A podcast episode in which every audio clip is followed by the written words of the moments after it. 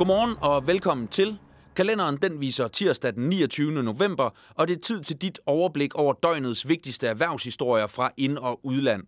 Det gælder blandt andet de voksende uroligheder i Kina, hvor protester fortsætter med at skyde op i store dele af landet, som følge af regeringens skrappe coronarestriktioner.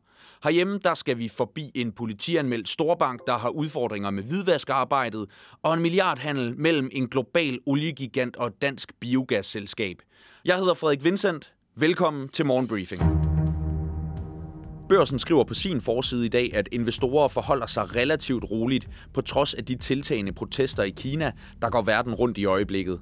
Landet er ramt af et voksende oprør mod regeringens hårde coronastrategi og oplever de mest omfattende protester mod præsident Xi Jinping og det kommunistiske styre siden nitten niogfirs. Og efter mandagens handel, der var samtlige asiatiske aktieindeks i rødt, men trods alt med begrænset fald på maksimalt en komma femogtres procent for H S China Enterprise i Hongkong, mens de to ledende indeks i Shanghai faldt med nul komma femoghalvfjerds procent. Olieprisen, der er et følsomt termometer for forventningen til den økonomiske aktivitet, faldt også mandag med to til tre procent. I internationale medier har flere økonomer allerede advaret om, at landet kan være på vej mod sin største økonomiske nedtur i årtier. Men det er stadig umuligt at sætte to streger under den fremtidige udvikling, mener leder for Dansk Industris kontor i Shanghai, Glenn Mikkelsen, der siger sådan her. Det er utrolig svært at blive klog på, hvad der nu kan ske. Antallet af demonstranter er små i forhold til, at det er i Kina. Det vil være uansvarligt at spå om, men der står utrolig meget på spil, lyder hans vurdering til avisen. Læs mere om urolighederne i Kina i dagens Børsen. På Finans forside kan du læse, at Danmark i år har sat rekord for antallet af opførte solcelleanlæg. Tal fra Dansk Solcelleforening viser, at antallet af store solcelleparker, de såkaldte markanlæg, er tredoblet i forhold til forrige år.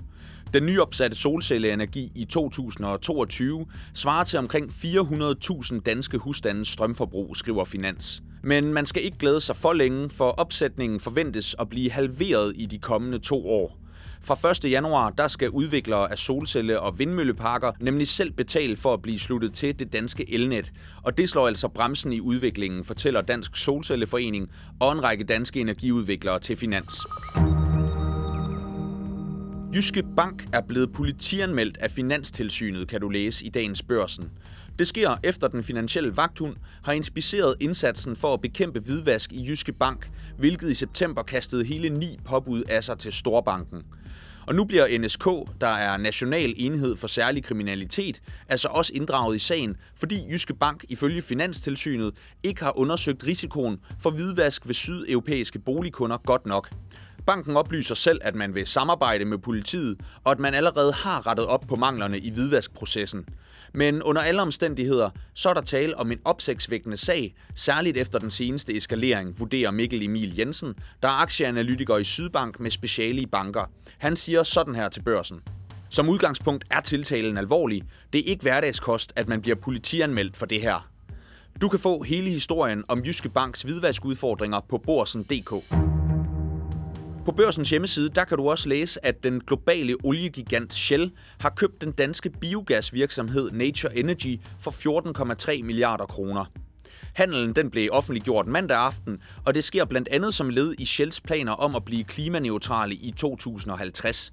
Den danske aktør driver nemlig fjorten anlæg i Danmark, hvor affald fra landbrug og industri og husstande bliver omsat til biogas, mens der også er flere anlæg på vej i både Europa og Nordamerika. Nature Energys direktør Ole Velblund fortæller, at han er glad og stolt over milliardhandlen, der kommer efter en årrække med opkøbsinteresser fra flere selskaber. Shell lukker biogashandlen i et år, hvor oliekæmpen står til at fordoble både omsætning og overskud, blandt andet på baggrund af de kraftigt stigende energipriser. Læs mere om opkøbet på borsen punktum d k. Så er kryptoverdenen blevet ramt af endnu et kollaps i kølvandet på skandalen om investeringsplatformen F T X, der blev tvunget i knæ tidligere i november. Den New Jersey-baserede kryptobank BlockFi har nu søgt om konkursbeskyttelse i U S A, skriver Financial Times. Selskabet blev værdisat til fire milliarder dollar efter en finansieringsrunde sidste år, men i juli der led BlockFi selv store tab på sin udlån til kryptohedgefonden Free Arrows Capital, da fonden knækkede på baggrund af store kurstab på kryptomarkedet i foråret. Og det førte til et decideret redningsopkøb fra F T X, der altså nu selv er gået konkurs, og BlockFi står tilbage med omtrent hundrede tusind kreditorer, der gør krav på et sted mellem en og ti milliarder dollar, står der i erhvervsmediet. Og så er der ikke ligefrem tale om et kollaps, men prisen på russisk råolie fortsætter sin tur nedad, og det stiller aktuelle E U-forhandlinger om et prisloft på olien i et nyt lys, skriver erhvervsmediet Bloomberg. Prisen på en tønde råolie den er faldet til lige under tooghalvtreds dollar, og i sidste uge der lød det foreslåede niveau for E U's prisloft på femogtres til halvfjerds dollar per tønde, altså et pænt stykke over den nuværende markedspris. Det har fået flere baltiske lande og Polen til at gå i skarp front og kræve, at prisloftet bliver sænket, så Kreml kan mærke konsekvensen af sin krig mod Ukraine, skriver Bloomberg. Den ukrainske præsident Volodymyr Zelensky har desuden meldt ud, at prisloftet bør halveres, hvis oliesanktionen skal have mærkbar effekt, skriver Reuters. Og forhandlingerne de fortsætter nu i E U, hvor medlemslandene skal blive enige om et niveau senest den femte december. Mandag der blev humøret på aktiemarkederne hæmmet af særligt de kinesiske protester mod landets strenge coronapolitik og de tilhørende nedlukninger, der gav næring til bekymringerne om væksten. Blandt de ramte der var Apple, der blev påvirket af bekymringerne om tabt produktion på grund af restriktioner på Foxconns fabrik i Zhengzhou. S og P-indekset faldt en komma fem procent, Nasdaq smed en komma seks procent og Dow Jones dykkede også med en komma fem procent. Herhjemme der faldt C femogtyve-indekset også mandag med nul komma tre procent, særligt efter Jyske Bank blev sendt ned med to komma tre procent på nyheden om Finanstilsynets politianmeldelse af banken. S A S smed to komma to procent og Mærsk dykkede med en komma seks procent. Læs mere om udviklingen på aktiemarkederne på Borsen punktum d k Investor. Er virksomhedens næste investering et stykke regnskov? Sådan står der på forsiden af dagens Børsen bæredygtig sektion, hvor du kan læse om et nyt marked for kreditter, der kan være med til at bevare den biodiversitet og de naturressourcer, som erhvervslivet er dybt afhængig af. World Economic Forum undersøger i øjeblikket mulighederne for at skabe et marked for såkaldte biodiversitetskreditter, hvor virksomheder for eksempel kan betale for at få bevaret et stykke land, hvor der er særligt gode muligheder for at beskytte både plante- og dyrearter. Jeg har spurgt Børsens bæredygtighedsjournalist Julie Ring-Hansen Holt, hvorfor det er blevet relevant for virksomheder at investere i biodiversitetskreditter. Biodiversiteten er under pres. Faktisk er vi øh, lige nu på et punkt, hvor World Economic Forum mener, at vi kun har otte år til at vende den praksis. Derfor skal der investeres svimlende summer helt op til syv tusind milliarder kroner i naturbevaring og genopretning. Der er stadig et stort gab op til det behov for investering, World Economic Forum lægger op til.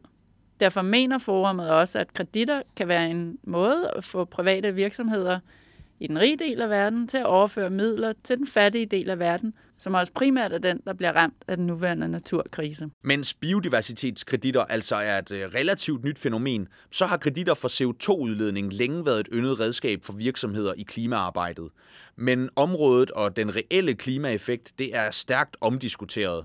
Derfor har jeg også bedt Julie Ring-Hansen Holt give en status på, om biodiversitetskreditterne nu står til at blive genstand for lignende udfordringer.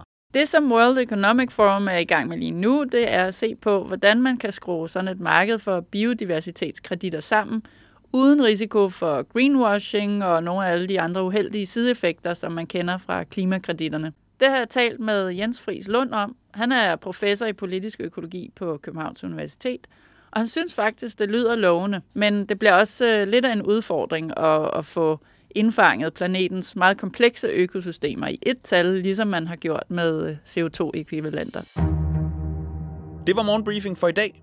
Vi har et nyt overblik klar til dig i morgen onsdag. Indtil da håber jeg, at du får en første klasses tirsdag.